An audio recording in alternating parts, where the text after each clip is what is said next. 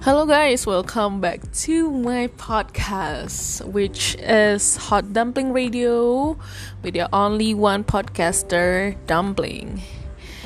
Gila, udah lama banget ya gak ketemu di podcast ini ya. Kayaknya emang orang tuh cuma bisa kreatif kalau misalnya lagi down-downnya kali ya, nggak ada yang bercanda. Um, mungkin uh, podcast kali ini tuh berasa lebih beda ya. Kalau misalkan podcast yang sebelumnya aku lebih kedengaran gloomy lebih kedengaran apa ya kayak calm gitu lebih kedengaran sedih kali ya. Uh, uh, uh, mungkin sekarang teman-teman kalau misalnya dengar kok ini orang gembira banget ya um, nggak tetap dengan masalah yang masih banyak gitu. Tapi um, so far it's getting better. Yay! Tepuk tangan dulu dong. Yay! Nah, sekarang mungkin aku mau ngebahas tentang gimana sih e, caranya supaya kita bisa keluar dari keterpurukan kita. Tapi ini caraku doang ya gitu. Mungkin teman-teman bisa ngambil e, cara-cara yang aku lakuin dan mengaplikasikannya di kehidupan teman-teman. Tapi kalau misalnya teman-teman punya cara yang lebih baik yang sesuai dengan cara teman-teman ya pasti go on with that gitu. Jangan ngerasa bahwa ini satu-satunya cara karena cara untuk healing yourself itu banyak banget macemnya ya. Kita aja sebagai manusia tuh beda-beda gitu kan? Apalagi cara untuk healing diri sendiri. Pasti beda-beda juga. So are you curious? Let's go.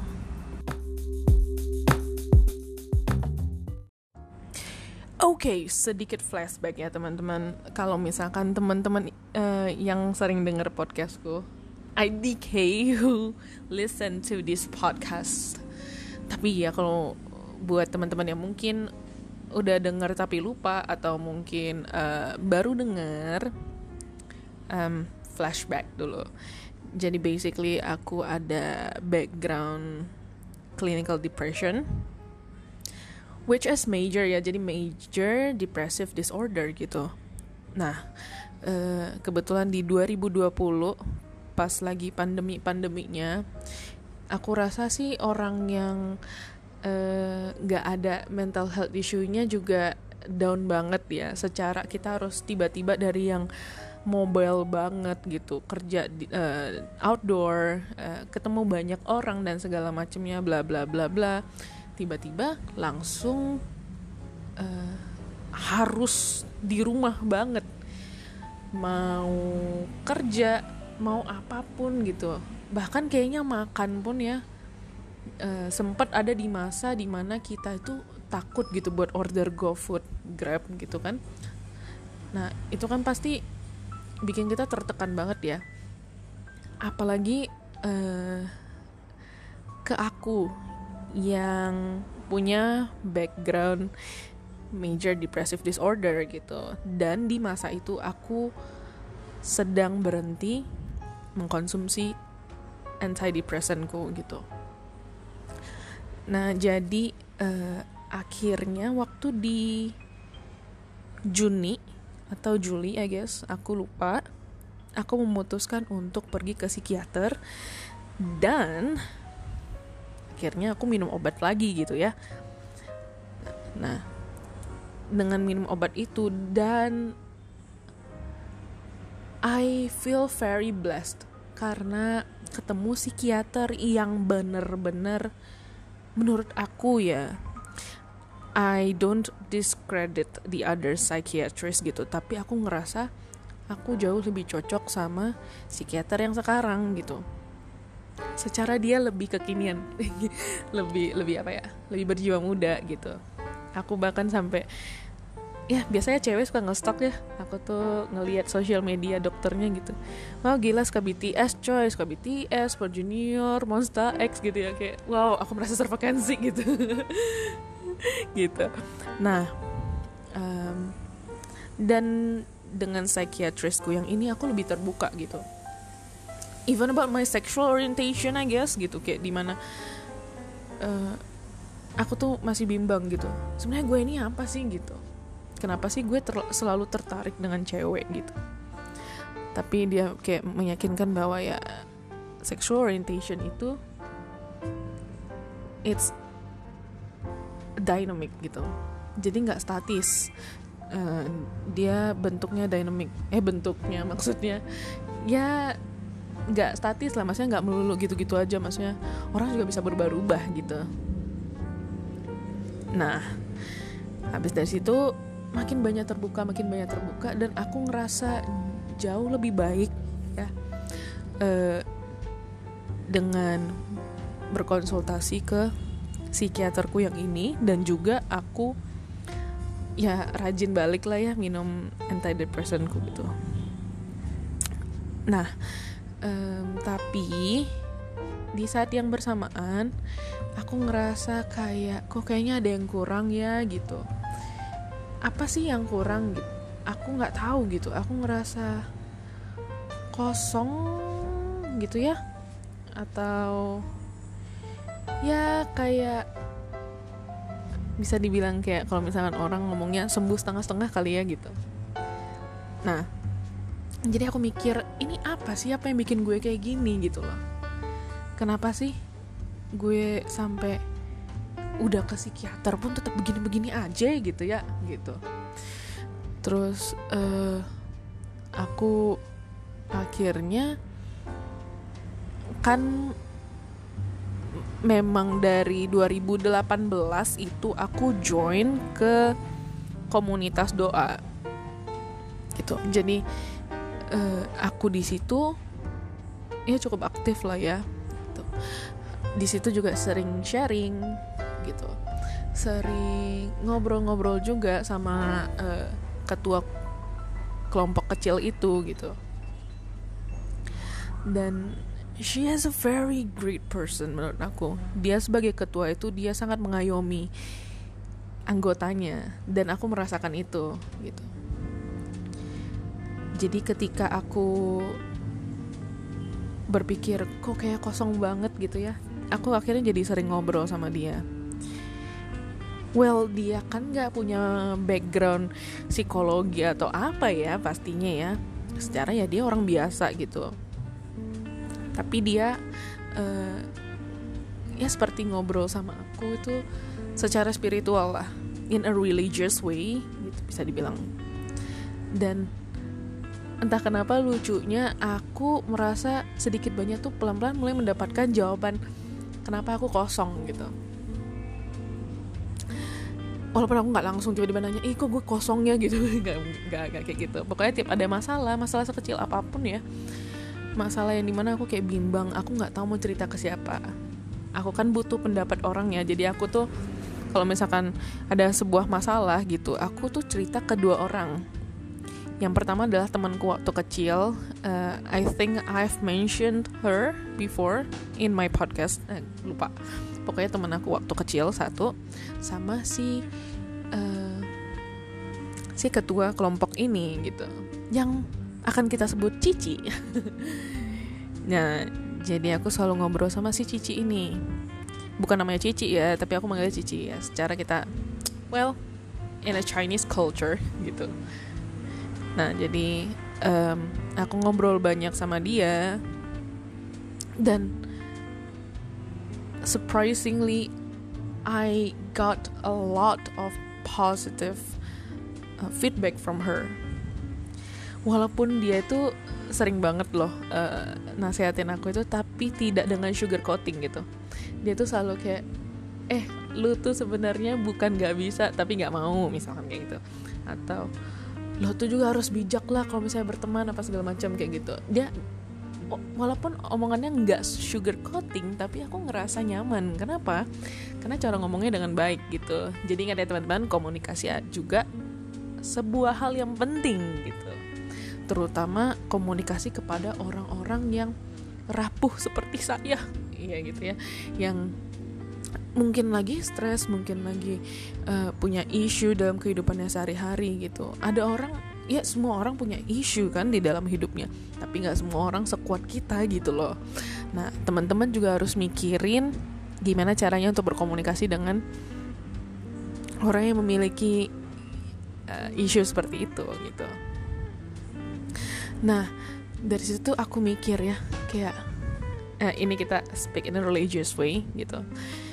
Wah kayaknya Tuhan banyak ngasih jawaban banget dari si Cici ini gitu dan akhirnya aku menyimpulkan bahwa kayaknya tuh aku baru bisa membaik lebih-lebih baik dibandingkan sebelumnya. Kalau misalkan aku menyatukan kekuatan medis yaitu antidepressant dan juga konsultasi ke psikiatris ditambah dengan aku exploring myself secara spiritual gitu alias ya berdoa mendekatkan diri ke Tuhan apa segala macam gitu.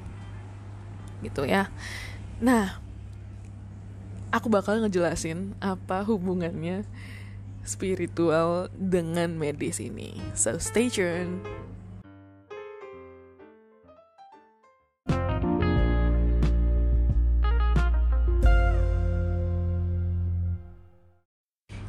Oh ya, yeah, by the way, soal sexual orientation, supaya nggak salah kaprah aja, bahwa sebenarnya emang aku sempat berpikir bahwa kemungkinan uh, aku sexual orientationnya lebih ke cewek.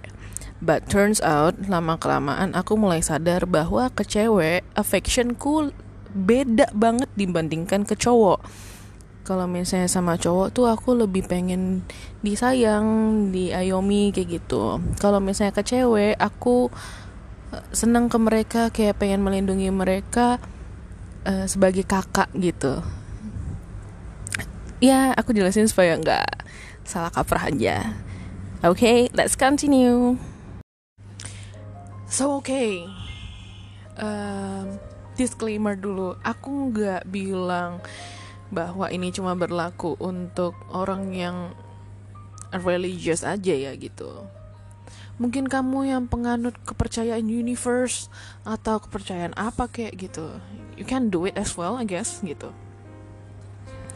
Karena kan basically sebenarnya sama aja gitu ya. Kamu percaya akan kekuatan yang lebih besar daripada kamu. Kalau misalkan aku ya kebetulan kan aku cukup religius sebagai orang ya nih aku kasih tahu orang yang religious aja bisa kena clinical depression gitu ya. Jadi sebenarnya kalau misalkan dibilang kurang doa kurang beriman actually it's not one of the reason why you got clinical depression for me I think gitu. Gak semua orang yang nggak beriman yang kena clinical depression kok gitu ya. Ada juga kok yang beriman aktif lah di kegiatan religiusnya eh, sering berdoa dan segala macam juga bisa kena kok. Ya kayak gini aja deh. Kalau misalnya kita demam batuk pilek gitu ya ada orang yang lain yang kena terus kita bilang sama dia oh lo kurang religius nih makanya lo pilek sampai meler-meler gitu. Kan nggak mungkin ya gitu. Lo aja bisa kena gitu loh. Cuma kan kita nggak tahu ya gitu. Apakah kita kena atau enggak gitu kan ya jadi semua ini kasarnya gini semua orang berkesempatan untuk kena mental health issue. Uh gitu loh. Ingat ya jadi makanya jangan pernah stigmatize atau merendahkan atau mengolok atau mengejek atau apa pun yang negatif terhadap orang yang punya mental health issue karena kamu tidak tahu mungkin saja nanti di depan kamu yang kena. Nggak ini gue aku nggak nyumpain orang ya nggak. Ya tapi maksudnya untuk ada gambarannya gitu. So balik lagi ke bahasan kita ya.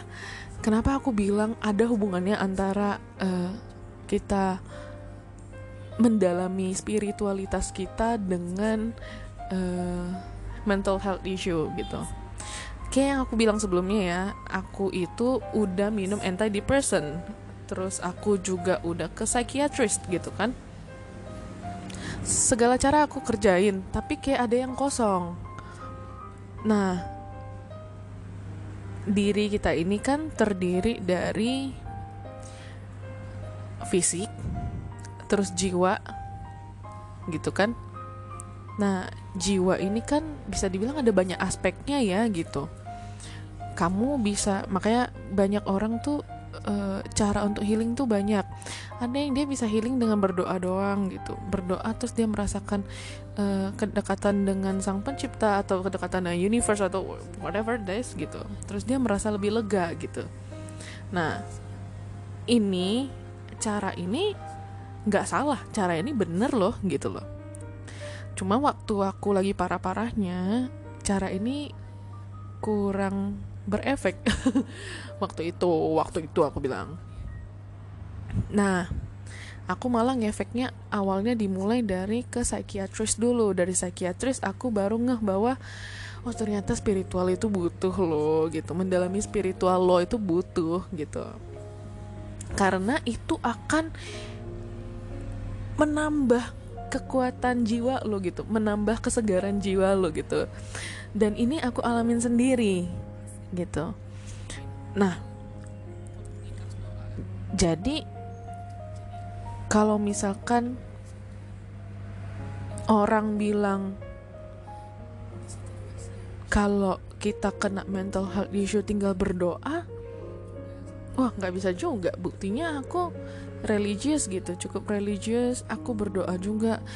Jangan bilang aku pas eh, depresi nggak doa loh aku berdoa tiap hari aku minta bahwa untuk sakitnya tuh dihilangkan untuk dilepaskan gitu.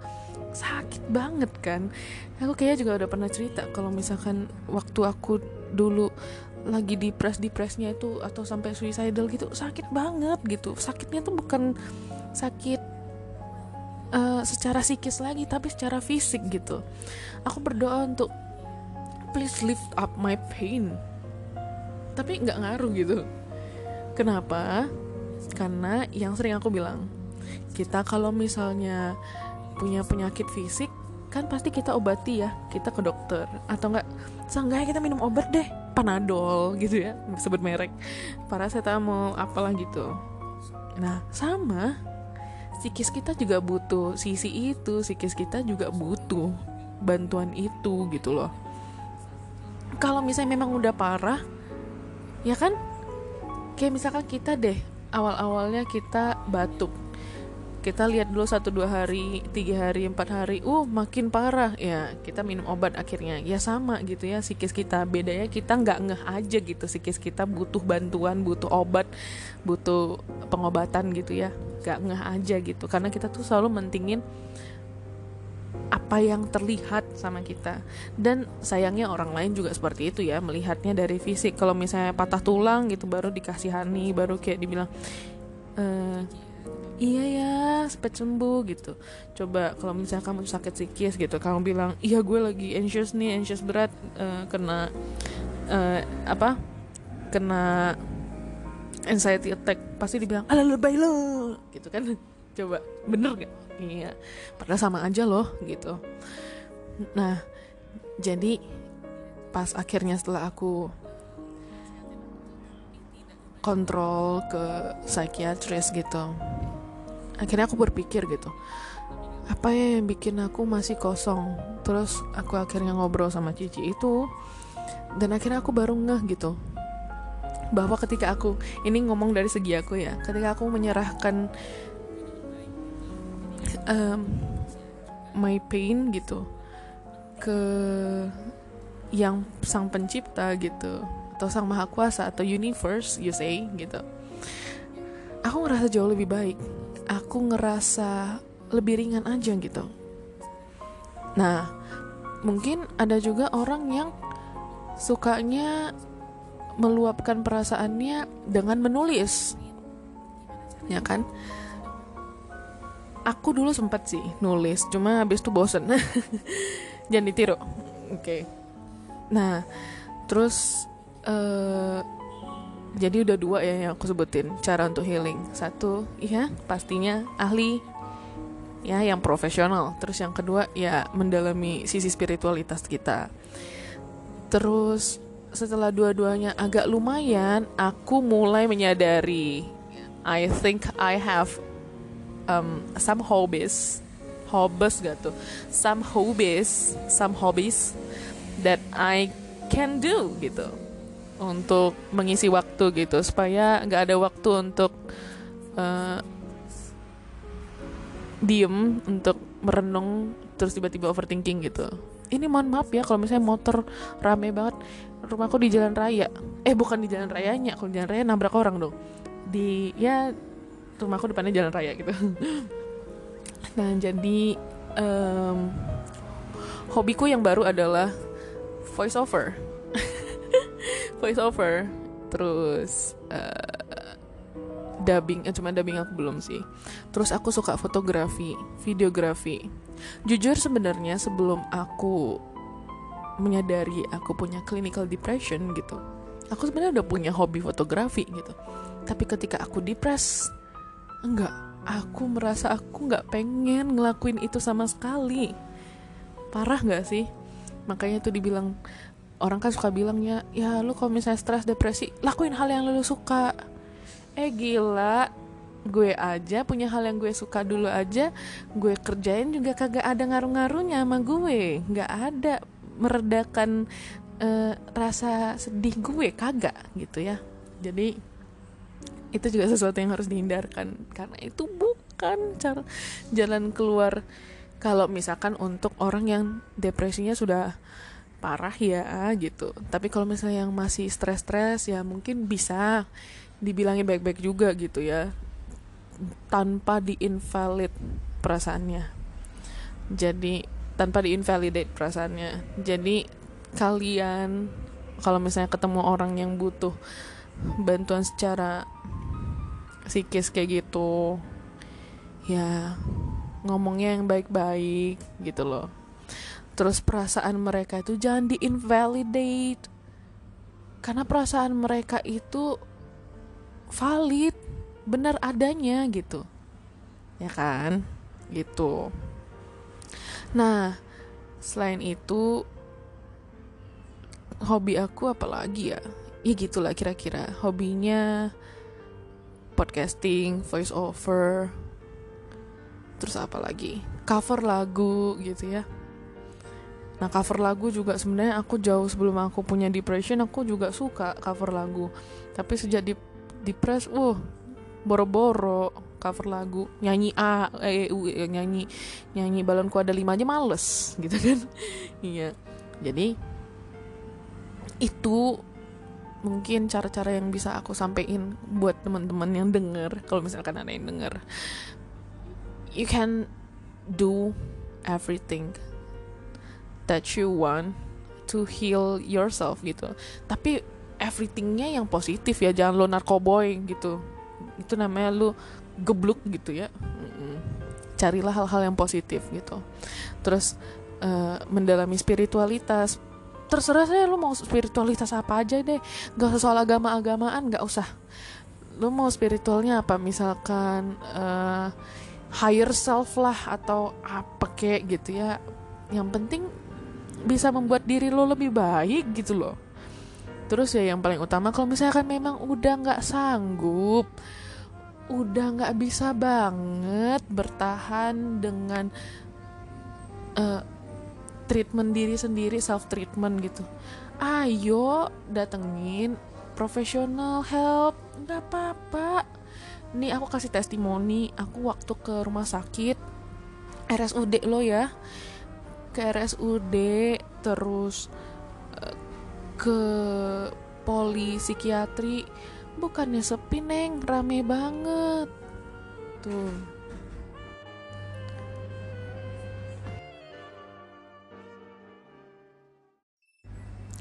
Aduh Bambang, tadi maaf ya ada distraction gitu ya. Aku lupa. Kita ngomong apa sih? Oh iya, pakai soal hobi gitu ya. Jadi uh, yang pertama-tama untuk cara healing adalah pergi ke professional help kalau misalnya kamu butuh. Nah, terus yang kedua, dalami spiritualitas kamu gitu atau kamu mendalami diri kamu sendiri. Karena dengan kita mendalami diri kita sendiri, wah, itu gokil banget sih manfaatnya. Banyak banget. dari kamu mendalami diri kamu sendiri kamu mulai tahu gitu sebenarnya cara apa sih yang paling baik buat gue gitu gue ini kenapa begini kenapa begitu kenapa begini kenapa begitu terus akhirnya kamu mulai tahu nih jawabannya dan akhirnya kamu mulai tahu gitu cara untuk um, reparenting yourself atau uh, heal yourself gitu. Ya. Itu kunci utamanya. Kamu harus tahu tentang diri kamu sendiri. Dulu aku juga adalah tipe orang yang sangat menghindari untuk uh, mengenal diri sendiri. Aku bilang kayak kalau orang ngomong love yourself ya aku kayak apa sih? Jijik banget deh love yourself. Gue kagak bisa gitu. Tapi akhirnya aku mulai menyadari bahwa love yourself itu bukan melulu kayak uh, kayak lu harus cinta banget sama diri lu. Enggak sih enggak kayak gitu.